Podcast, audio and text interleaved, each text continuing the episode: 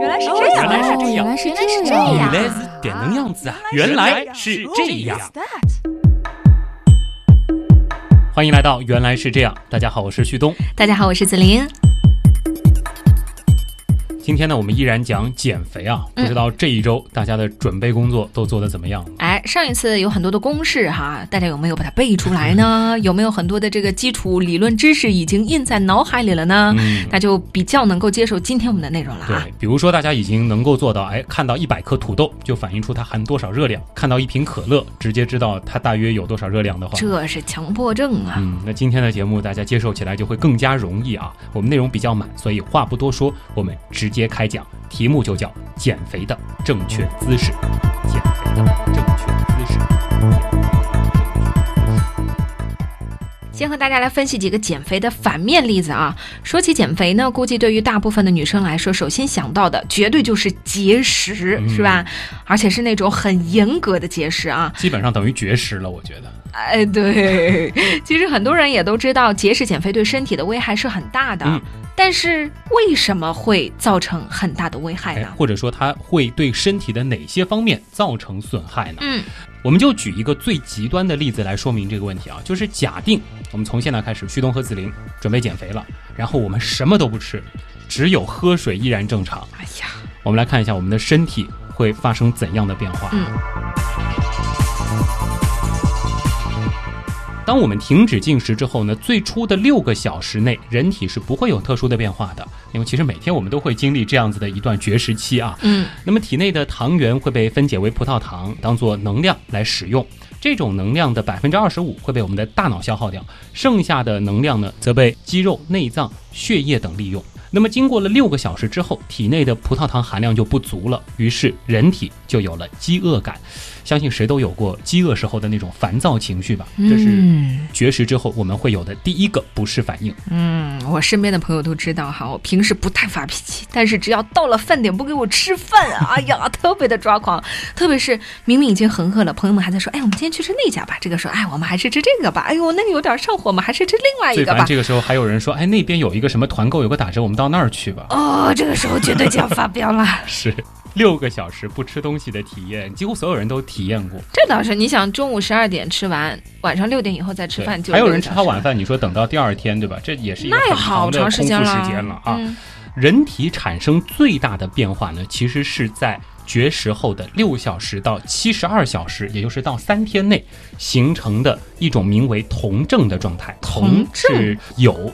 嗯有时的这个有加上一个同同学的同啊，同症这样的一个状态，就是糖原被用尽的时候，大脑为了寻求能量，大脑必须得有能量供应，对不对？于是呢，它就分解了脂肪，使其转变成能量。这不挺好吗？感觉很过瘾是吧？消耗脂肪目的达到了啊！对呀脂肪呢是要通过肝脏进行分解产生能量的，在脂肪酸分解的过程当中，会产生一种名为酮体的物质被我们的大脑消耗。这个时候呢，血液当中的酮体含量就升高了，形成的状态便叫酮体症。血液中酮体含量升高哦，但是不管怎么样，啊你刚已经说了，开始消耗脂肪了耶，革命尚未成功，同志们坚持下去。千万别觉得到这一步你的减肥就要成功了，为什么呢？因为酮体当中能被大脑吸收的必要能量只有百分之七十五，因此呢，大脑便处在了营养不足的状态。这个时候，你的认知能力开始逐渐下降。虽然说脂肪在被消耗，但是脑子不行了，对，就是说饿了会降智商。真的会降。那如果不挨饿，通过运动燃烧脂肪会变笨吗？这个你倒放心啊。为什么说运动是最健康的减肥方式？因为如果通过普通运动来减肥的话，脂肪虽然是在燃烧，但是身体并不会形成酮体症的状态。相反，适量的运动呢，会让你大脑的供氧更加充足，同时呢，会分泌一种叫做内啡肽的物质。这种物质可以让你感到兴奋和心情愉悦，有的时候智商都会觉得提高了。嗯，就总结一下这一段的意思，就是说，绝食六到七十二小时，也就是绝食三天以内的情况哈，嗯这个时候人已经开始变笨了。对，那接下来呢？经过了七十二小时之后，光靠分解脂肪已经无法产生足够的能量来维持身体运转。嗯，于是呢，大脑就开始让体内的蛋白质分解来产生能量了。为了制造出葡萄糖而分解蛋白质，于是呢就渐渐的会让你的肌肉开始衰退，而且骨密度也会随之下降。哦，这样一来呢，小磕小碰都有可能会让你骨折住院。还有一个副作用，那就是即使和自己的亲密爱人在一块儿，也会毫无兴致。嗯，饿到这种程度，这人生还有什么乐趣呀？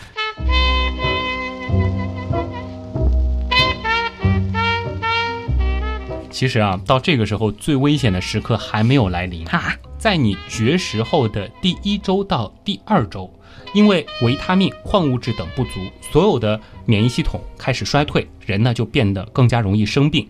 就算你从这些疾病当中侥幸存活下来，葡萄糖、脂肪、肌肉也是处在了用尽的状态。在这种情况下，最有可能导致你死亡的原因便是心脏病发作，因为心脏就是一组强有力的肌肉，肌肉都被分解掉了嘛。你说最有可能死亡的原因，这都扯上死亡了，对，这么严重啊？绝食一到两周，通常来说呢，可能从第三周开始就会有这种生命危险了。哎呦，绝食减肥不可取啊，减着减着小命都没了。嗯，不过说起来，人倒是挺耐饿的，不吃东西还能活个一周两周呢。哎，感觉是还是能活挺长时间的，这啊要比不喝水活的时间长多了啊。，对，的确是这样。那为了提高存活下来的可能性，人体对饥饿的忍耐程度的确是比我们想象当中更高。从历史记录当中，我们也可以了解到，人类从绝食后的第三周开始，一直到第七十天之间就会出现死亡，死亡时间范围是很大的。这呢，又是因为每个人的饮水量、绝食时体内的脂肪含量等各有不同。但是无论如何，千万别去挑战自己身体的这项极限。嗯，原来是这样。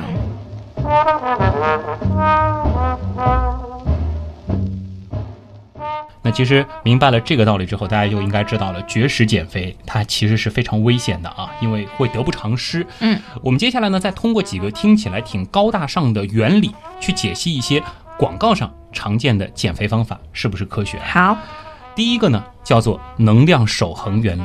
我们说，能量它既不会凭空产生，也不会凭空消失，它只能从一种形式转化为别的形式，或者说从一个物体转移到别的物体。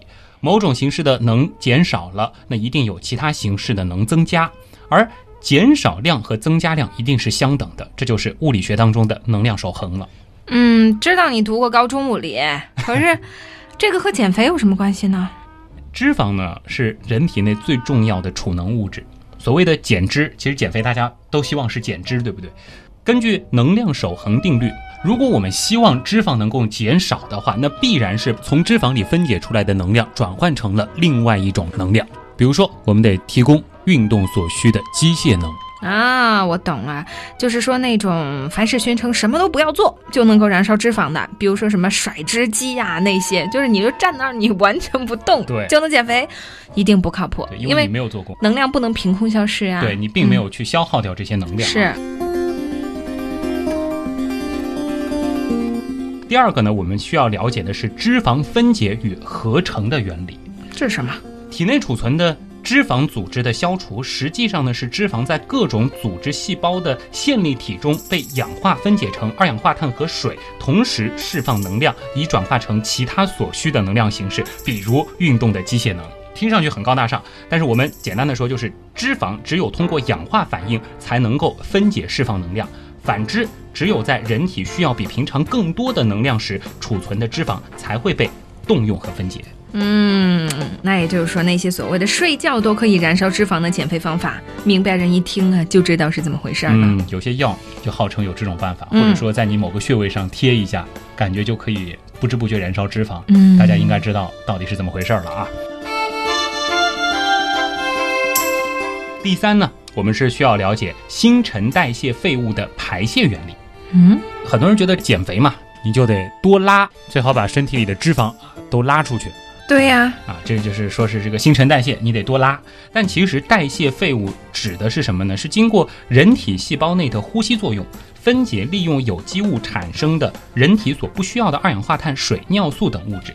这些物质在人体的主要排泄途径是什么呢？是肺、肾脏和皮肤这三种，并没有用到你的排泄系统。嗯，肾脏和皮肤排泄相同的成分，那就是水、无机盐和尿素，而肺呢是负责排泄二氧化碳和水。大肠里的这些东西啊，并不是代谢后的废物，而是食物的残渣，所以呢，它叫做排遗。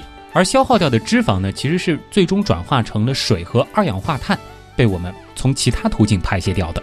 这个其实，在初中生物教材当中，我们都学到过。嗯，排的其实是废物，但是脂肪不是废物，是吧？这样听下来啊，感觉那些宣称减脂的减肥药，特别是一吃就拉的减肥药，嗯不靠谱啊不。可能把你身体里的脂肪什么分解了拉出来。嗯，不过呢，的确有一些药，它可以阻断人体对食物当中脂肪的吸收，这种药是存在的。但是这又另当别论了，有可能你吃了这个药，感觉马桶里一层油，嗯但实际上这个油呢是你吃的食物里的油，它没有被人体吸收。哦，听到这儿啊，不免有点淡淡的忧伤，感觉像节食啊、甩脂机呀、减肥药呀这些适合懒人的方法都不怎么靠谱嘛。那看来想要健康减肥，真的只有控制饮食加运动这条路可以走了哈。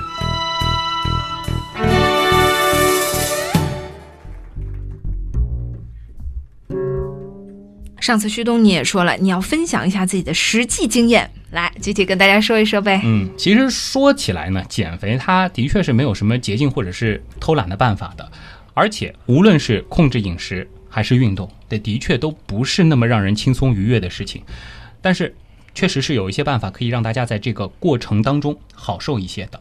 上一期节目其实我们应该已经明白了一个道理，那就是同样重量的食物，它所含的热量是不一样的。对，于是呢，我们可以用一些简单的替代法，就是让你在不用饿肚子的情况下，大幅减少摄入的能量。比如说呢，啊，比如说把米饭换成土豆，嗯。啊，把猪肉换成牛肉、鱼肉或者是虾，嗯，如果想吃冰激凌，用冰的香蕉来代替冰激凌；想喝碳酸饮料，那么把可乐换成盐汽水或者是苏打水；嗯，再或者呢，就是把炸的、煎的换成蒸的、煮的。一些小细节，比如说用不粘锅烧菜，减少用油量等等。嗯，也就是说吃呢还是可以吃的，而且呢也是可以吃的比较饱饱的。嗯但是呢，只是吃的这个内容换一下的话呢，摄入的总热量就不一样啦。对其他的技巧，比如说用一个比较小的盘子来装食物，可能会让你视觉上觉得你吃了更多的东西等等。那我就吃两盘儿。类似的方法有很多这个都是可以控制饮食的一些不知不觉的方法。还有呢，就是说去一些比较好一点的场所吃饭，嗯因为它的这个贵，比较贵，对，你就所以吃不起，是，所以只能少吃。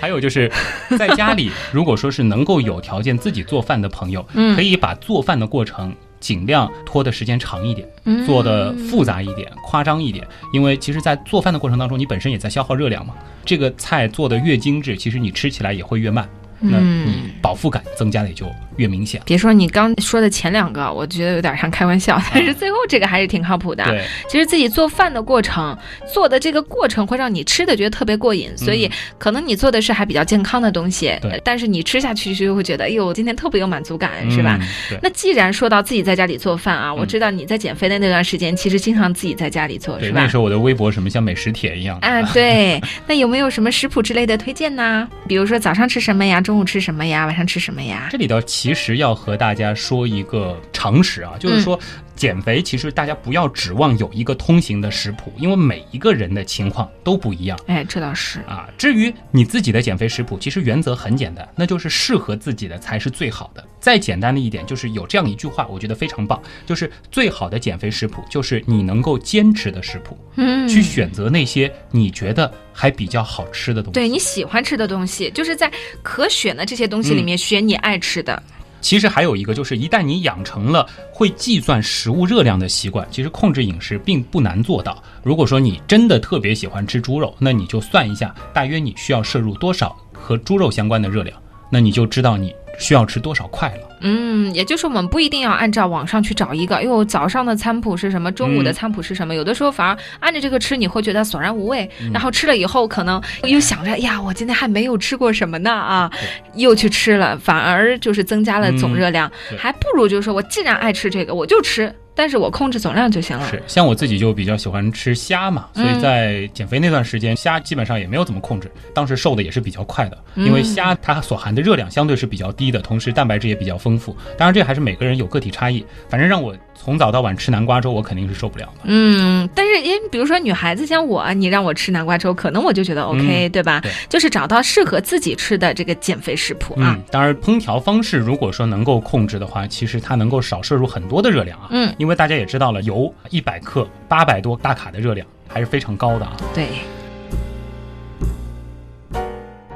另一方面呢，我们刚才也说了。最好的减肥食谱就是你能够坚持的食谱。这句话放到减肥的另外一个非常重要的部分，就是运动上也是非常适用的。那就是最好的运动方式，就是你能够坚持下去的运动方式。说到适合自己的运动啊，我感觉可能只有饭后散步适合我。女孩子真的都不太爱运动。对，那时候减肥减下来之后，很多女孩子会跑过来问我是怎么减的。其实我是说我是通过跑步之类的有氧运动减的，但是很多女孩子就直接皱眉头，觉得哎这不适合我，实在是太痛苦了，还是吃减肥药吧啊。但是如果要减肥的话，我们说要健康减肥的话，那一定是要通过有氧运动的。嗯，那至于什么是有氧运动，这里我也不转什么学术了啊。主观上来说，就是运动的时候不会心跳的非常剧烈，你会微微出汗，而且能够让你持续十分钟以上。且不气喘，这就是有氧运动。嗯，那你觉得哪些运动会比较好呢？嗯，推荐一下。对于女孩子来说，好像这个除了 慢悠悠的散步，没有一个运动是能坚持的。大家可以自己在下面几个来选一选。其实购物可以啊，如果说你在购物的时候能够保持一个比较快的步幅，嗯，然后又不花钱，挑一个巨大的商场，对吧？从一楼走到九楼，然后再走下来。我以前还真的有过，就是一个阶段，我很喜欢逛上海那种小店。上海不是有很多小马路吗？但也不买什么，就是一直看。然后你就在一条马路上，你可能一天能够逛个两三条这样的小路。哇，还真的。如果说你能够持续逛两三个小时，且一直在走路的状态的话，那你的运动量肯定是。因为那是一个冬天，但是以前每一年到冬天都会胖嘛，但那个冬天就真的没有胖。哎，好办法啊！哎，关键不能带钱包。否则坚持不了太长时间啊。对，那如果说我们说正常的运动呢，这个综合来讲，的确游泳是最好的啊，因为游泳它本身这个水嘛有阻力，而且在这样的状态下，我们身体不会有很明显的这个损伤的对可能性啊。当然，游泳有它的缺点，就是毕竟不是所有人都有条件这个每天去游泳的。另外呢，我们就要说一个更简单的运动方式，那就是跑步。它的减肥效果的确是非常好的，但是这里呢，我们是不推荐自重比较大的朋友跑步的。就本来比较胖，体重还属于比较重的了啊。对，就尤其是比如说 BMI 已经到将近三十的朋友，跑步的话，有可能你你姿势不恰当，热身没有做充分的话，对膝盖会造成很大的损伤，以后会留后遗症的。而且一旦损伤了，你就坚持不下去了嘛。对，即使是其他的自重并不是特别大的朋友，要选择跑步的话呢，也是一定要买专业的设备的。这个倒不是给运动品牌做广告啊，一双好的跑鞋是你能够坚持跑步的一个很重要的源泉。哎，这个我倒还真的是自己也有尝试过，因为的确也真的不是做广告哈，就是现在很多的品牌它有分嘛，比如说网球鞋啊、篮球鞋啊、跑步鞋啊、什么鞋啊，我就想其实一样，因为我们以前小的时候都把这些鞋叫做运动鞋，你觉得其实都是可以的，只要找一个自己喜欢的款式就可以了。但是我事实上后来穿过不同的鞋以后，我发现，因为它针对你不同的运动。它可能有的，比如篮球鞋，它会保护你的脚踝啊；然后跑步鞋，它可能会增加鞋底的弹性啊，让你就跑起来不会那么的累。而且，包括对膝盖的冲击也会小。分的细的还有就是你在户外跑步的和在健身房就慢跑啊什么不一样。对，所以我觉得大家还是可以尝试一下去。选择一个比较好的装备，因为就像你说的，这样才能坚持下去。不然的话，我跑个几天，哎呦脚崴了，哎呦我脚痛了，我又不跑了。任何一种方式，包括你自己在运动时选择的这个量，都是让你能够坚持，这是一个比较适合的水准。一上来你就去跑个全程的马拉松，好了，明天肯定坚持不下来啊。对。还有一种运动项目呢，就是跳绳，这也是减肥的人用的非常多的。哎，对，很多明星都会推荐啊。对，这个的确是非常好的一种有氧运动的选择，因为它耗时短，而且耗能非常的大。嗯，当然，同样的道理和跑步一样，就是刚开始减的大基数的这些朋友，最好不要去跳绳，因为对膝盖还是会有损伤的啊。啊，说到现在的话，我觉得好像大基数的，就是体重本身比较大的减肥的朋友们，那没有什么运动可以选择呀。啊，感觉跑步也不行，但其实游泳是可以的。啊，游泳可以，啊就要看条件了。绳的话，基数比较大的是不太适合的。嗯，其实基数比较大的朋友，你要有一个这样的认识，就是你的这些身上的体重，其实本身是你的负重。对啊也，就是说，你即使是快步走，也要比瘦子跑步所消耗的能量大，嗯所以减得快吗？减得快。嗯，而且速度非常快。其实体重比较大的朋友自己也会有这样的感觉，我即使是快步走，也会走得气喘吁吁。嗯其实对于你的身体来说，你已经是处在一种有氧运动的状态了，啊，所以不用太介意说啊，我没办法跑步，我没办法跳绳怎么办？就不用很去追求速度啊，或者某一种运动啊。其实你如果能够坚持每天就是快步走，就已经很不错了。这是很棒的。而且你的体重，如果说你饮食配合的好，一定是很快会下来的。嗯那当然，接下来就是说有条件去健身房的朋友。这个一定是见效会更快一些，这个是为什么呢？是因为健身房有一些设备，它可以很方便的告诉你你消耗了多少卡路里。啊，对，然后可以跟你吃进去的做对应。对，比如说跑步机，你不一定是在上面慢跑，你在上面设定一定的坡度，然后快走，那你其实消耗的热量也是非常大的。嗯另外，其实我个人挺推荐健身房里的有一种设备叫椭圆机，嗯，我知道大。家应该知道，有点像这个太空漫步一样的那个状态啊。它可以保护膝盖，而且呢，因为你可以拉着它的那个把手，你也不用去担心平衡的问题，比较容易坚持。如果说阻力设置的合适的话，其实一个小时你所消耗的热量和跑步机是差不多的。嗯我当时减肥可能有百分之五十的体重都是在椭圆机上减掉的。如果你只是单纯以减肥为目的的话，椭圆机是一个很好的选择。是，当然，还有一些，比如说跳操，尤其是很多人一块儿跳操，还有球类运动，这都是可以的。具体就看自己的喜好啊。原则就是让自己能够达到有氧运动的状态，且坚持半小时以上，而且能够持续一段时间，养成习惯。哎，你说到那个坚持半小时以上啊，我以前也听说过，什么跑步燃脂必须持续四十分钟以上，嗯不然没效果啊。你就是根据这个理论说的这个坚持半小时以上是吗？可这是真的吗？像我身边很多的那个女性朋友啊，嗯她们耐力是很差的，哎，特别是你中学的时候跑八百米，哎呦，很多都是跑的累的呀，哎呀，跑完就几乎趴地上了。嗯，我觉得要一次性跑四十分钟以上，对他们来说绝对要命啊！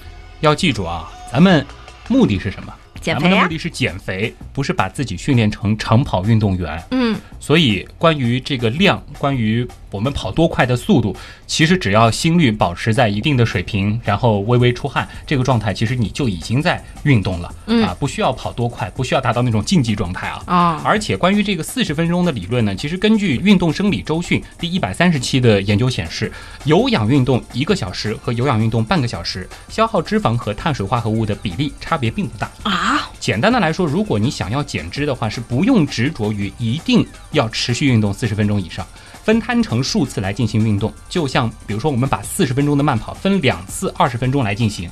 如果说你运动的强度和总时数相加相同，其实是能够达到一样效果的。嗯，原来是这样，瞬间觉得有可能可以坚持了啊！对，那其实脂肪燃烧的比例呢，是和运动强度有比较大的关系的。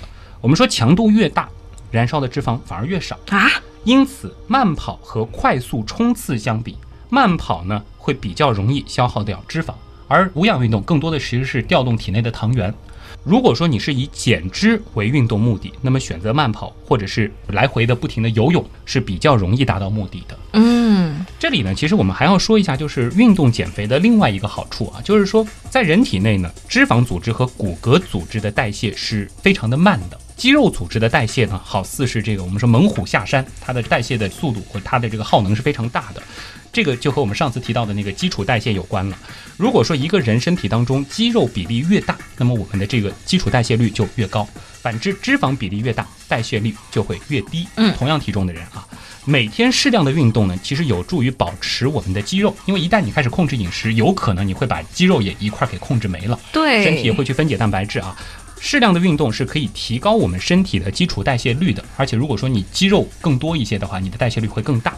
当然，我们前面其实也说了，节食，尤其是那种极端的节食，就会啥都不吃对肌肉也会流失啊，嗯从而呢就会降低人的基础代谢率，那么反而就影响了你的减肥效率了。因为如果说你肌肉比较多的话，你即使什么都不做，你消耗的也比别人大嘛。嗯，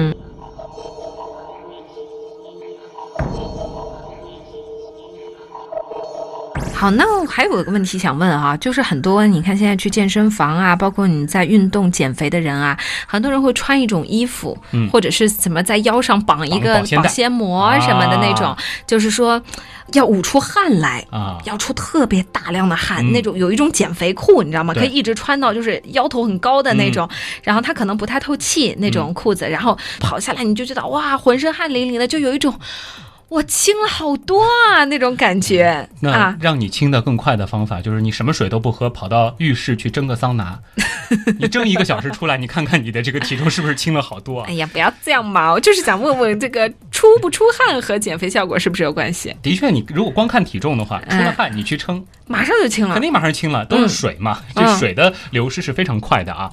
但是出汗多少其实是和你个人的体质、肥胖程度、运动方式相关的，包括你运动的环境。如果说你是在一个这个空调很足的地方，嗯你的汗肯定会出的更少一些啊。嗯它和减肥效果实际是没有关系的。我们前面也说了，出汗最多的是汗蒸，难道这样的减肥效果就更好吗？嗯我们知道这个光蒸桑拿你是没法减肥的没用。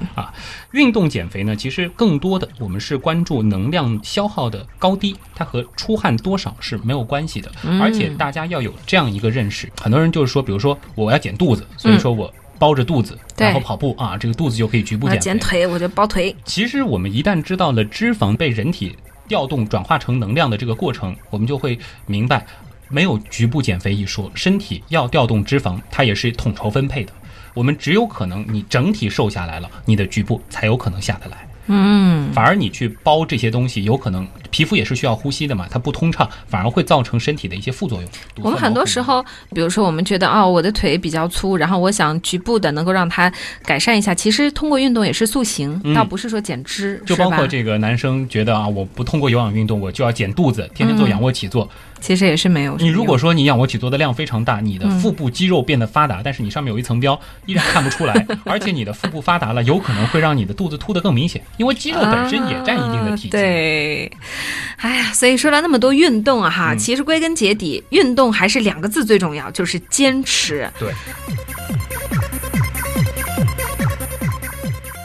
说完运动，我们还是来说说吃哈，感觉吃的学问其实特别特别的多。嗯我还听过一种减肥方法，就是过午不食，嗯就是只吃早饭、午饭，过了中午以后就不吃饭了，晚饭就不吃了，还有更极端的呢，叫过早不食。哦，就吃一顿。这个其实和我们最开始说的那个节食基本上没有什么区别了。对呀、过午不食呢，很多人遵循这个是依据另外一个理论，就是说人在睡前吸收的能量是最容易转换成脂肪的。对，听上去是有那么一些道理，但其实那其实呢，我们说这些食物被我们吃下去之后，通过我们的消化系统，最终把这些富余的能量转化为脂肪，这是要数十小时之后的事情了，跟什么时候吃并没有太大的关系。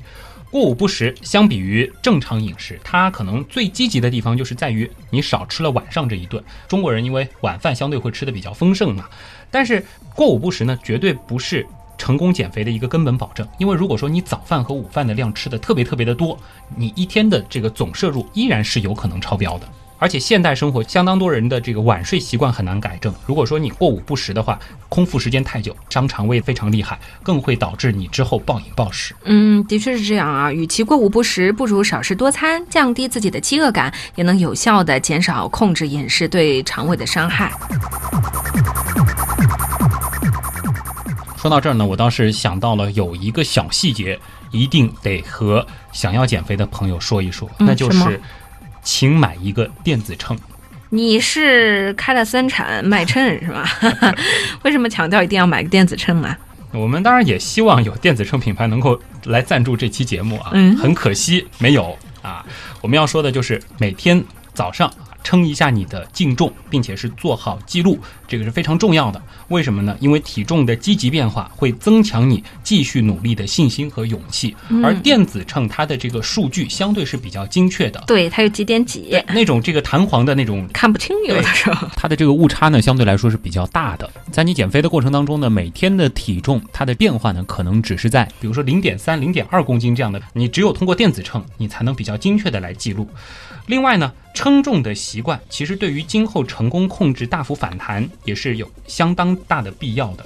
就是你减肥成功以后，也是需要通过称重来了解你自己身体的变化，方便你来巩固你的减肥成果啊。这里呢要说一下称重的方法，其实没必要没事儿就去称，吃完一顿饭也去称，喝完一杯水也去称啊。有很多减肥的人都是这样的，一天称好几次呢，嗯 看看会不会又瘦了，哦，会不会又胖了？根本没有这个必要。其实我们只要称我们的净重就可以了。这个净重，净重啊，大家懂了啊。一般来说呢，就是早上醒来的时候，吃饭之前便后啊，衣服也比较少。最好是没有衣服啊，这个反正大家自己在家里称嘛。这个时候的体重理论上是你一天当中最轻的时刻，在这种情况下称出来的体重呢是比较精确的，它可以了解你自己身体的一个真实的体重情况。其他时间再去称就没有指导意义了。比如说我很热，我喝了好几瓶水，可能你体重一下子上去了，但是几次排泄之后，你的体重又恢复到了一个正常值了啊，是没有必要在其他时间再去称了。啊每天早上称净重呢，这个时候你体重的变化和身体的感受是用来检讨自己在减肥的时候我们的努力方法是否得当，或者说我们的努力是否到位的一个很重要的依据。所以说有电子秤很重要。嗯，减肥大计始于每日一称。嗯，另外呢，体重的确是减肥的一个重要的参考，但是呢，我们也不要太去关注今天的数据是涨还是跌，毕竟减肥不是炒股票，对不对？我们看趋势就行了啊。别说股票了，很多人都哭了。只要自己认为自己努力到位就好了。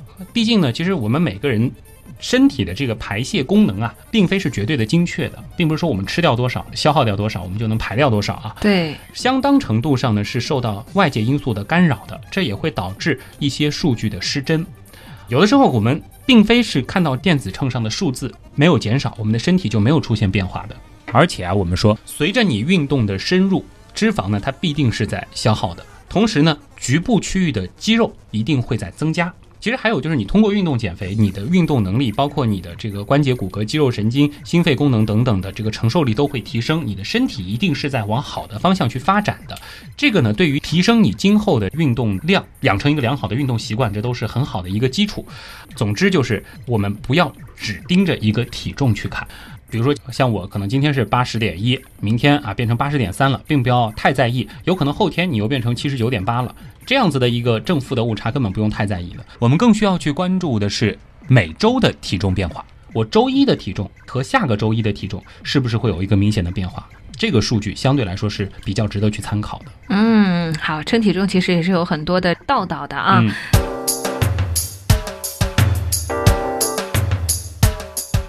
那我们就假定啊，大家按照旭东的建议成功减肥了，变帅变美了。那之后要如何来控制反弹呢？因为很多的人减完过一阵子，你看，哎，怎么又胖回来了？尤其是这种反弹非常快的，通常来说都是那种比较极端的减肥方法。嗯，并不是说是通过运动加控制饮食的这种健康减肥法瘦下来的人。其实健康减肥的人呢是比较容易控制反弹的，因为你在健康减肥的过程当中，通过健康减肥肯定是培养了一整套良好的生活习惯，对比，如说对饮食的合理控制。比如说良好的运动习惯，还有就是称重的习惯。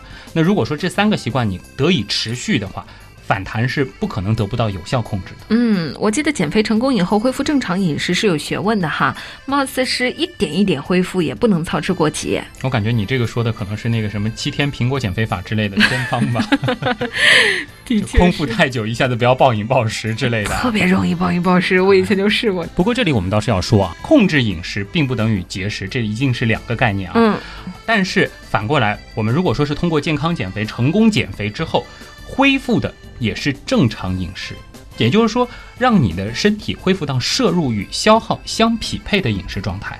如果说你依然是有一个比较大的运动量的，其实你可以根据你的这个运动量折算一个，就是让身体保持入和出平衡的一个饮食的量。嗯，具体呢，大家可以参照上一期我们列出的一系列公式和新的再计算一次，但绝对不是让你恢复到你减肥之前的那种饮食标准，嗯什么一天吃五个冰淇淋、十个大鸡腿之类的啊，不是让你去恢复那个正常饮食，那个本身它就不正常。不健康，嗯而且啊，同时呢，依然要对高能量的垃圾食品和饮料保持一定的警惕。嗯，作为曾经成功减肥并保持的我哈，再补充一点，如果一贪嘴多吃了一些，那么要增加一些运动量，嗯要么其他东西就少吃一些，反正就是入和出要保持一个平衡。对，啊好像我身边那些身材维持的比较好的女神都有这样的良好的自我修养啊。嗯，那么最后我们要强调的就是，我们今天说减肥，实际说的是减脂。至于什么样的人才需要减肥呢？起码是在 BMI 二十五以上啊，这才是有必要去减的。而那些其实 BMI 本身是在正常范围内的，我们上次节目好像是说这二十四点五以下的这些朋友呢，对自己的身材并不太满意。那么其实你只要知道如何吃得健康，定期培养运动习惯和调试自己的心态就够了，并不需要去太刻意的把自己的体重降到一个骨感的状态。对，因为主要是现在审美的关系，嗯好像人人都觉得就是特别特别瘦，精瘦精瘦那个才是特别的美。嗯但是最近一段时间，好像开始又没有那么的去追求那种感觉了。对，我觉得还是身体健康，然后自己的气色好，这个就是最美的了。嗯，因为经常碰到那种明明 BMI 只有二十这样的女生，说自己胖，自己要减肥，这个其实不是减肥了，这个是作啊。呃，这个其实就不需要让自己的身体入不敷出来改善体型了。与其你用这种方式，倒不如直接就运动，加上正常的饮食，让你的形体变得更好就够了。嗯，原来是这样。就是这样。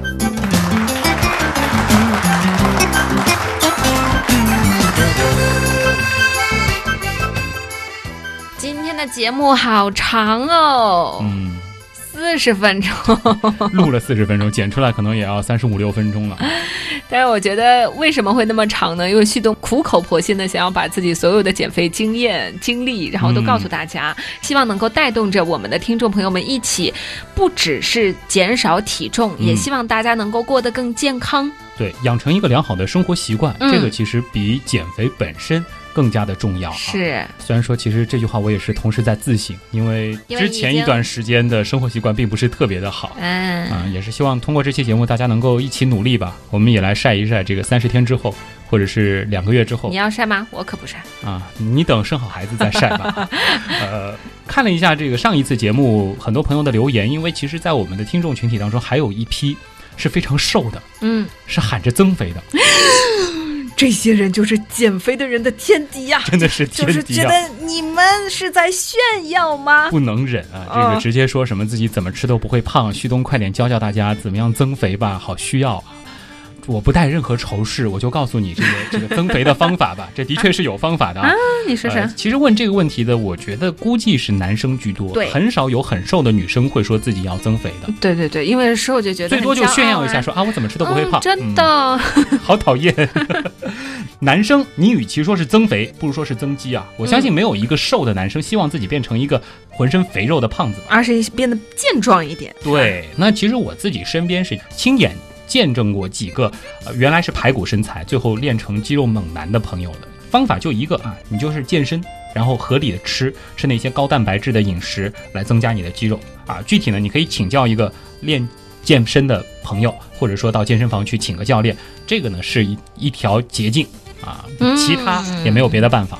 我看出来了，就是旭东其实也很讨厌这些人，因为嗯说减肥他可以说那么多，但是说增肌，说怎么让你们变得健壮一点，他就说几句话一带而过，就是说你们。我就不帮你们解决这个问题。这个有机会我们请个健身专家给大家再来讲一讲怎么样练肌肉吧。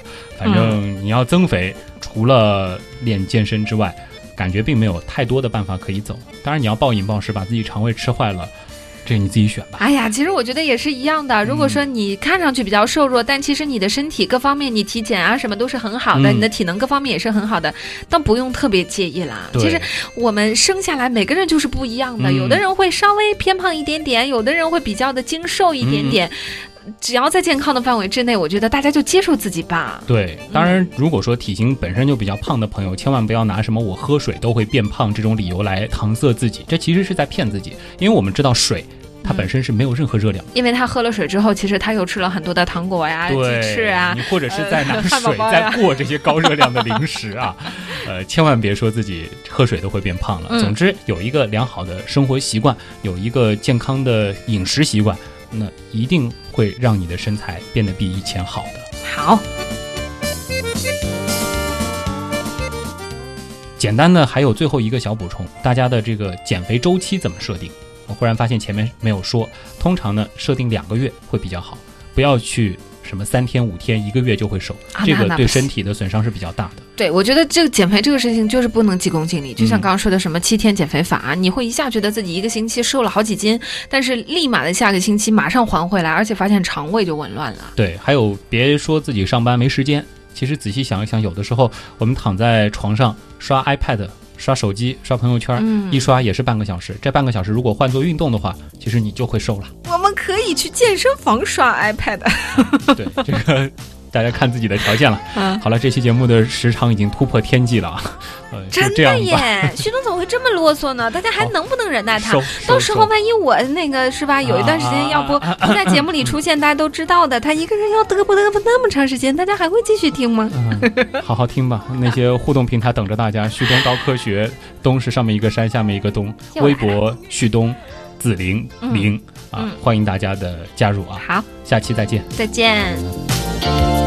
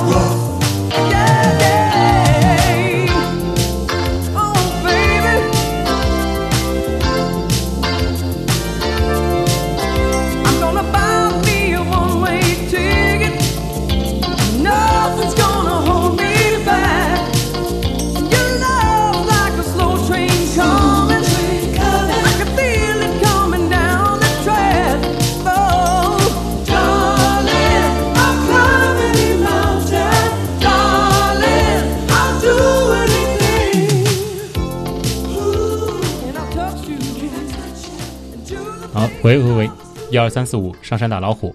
每次都是这一句啊，想不到别的话是呀，这个比较方便啊。好吧。你来试一下。一二三四五，上山打老虎。老虎没打到，打到小松鼠。为什么他要打小松鼠呢？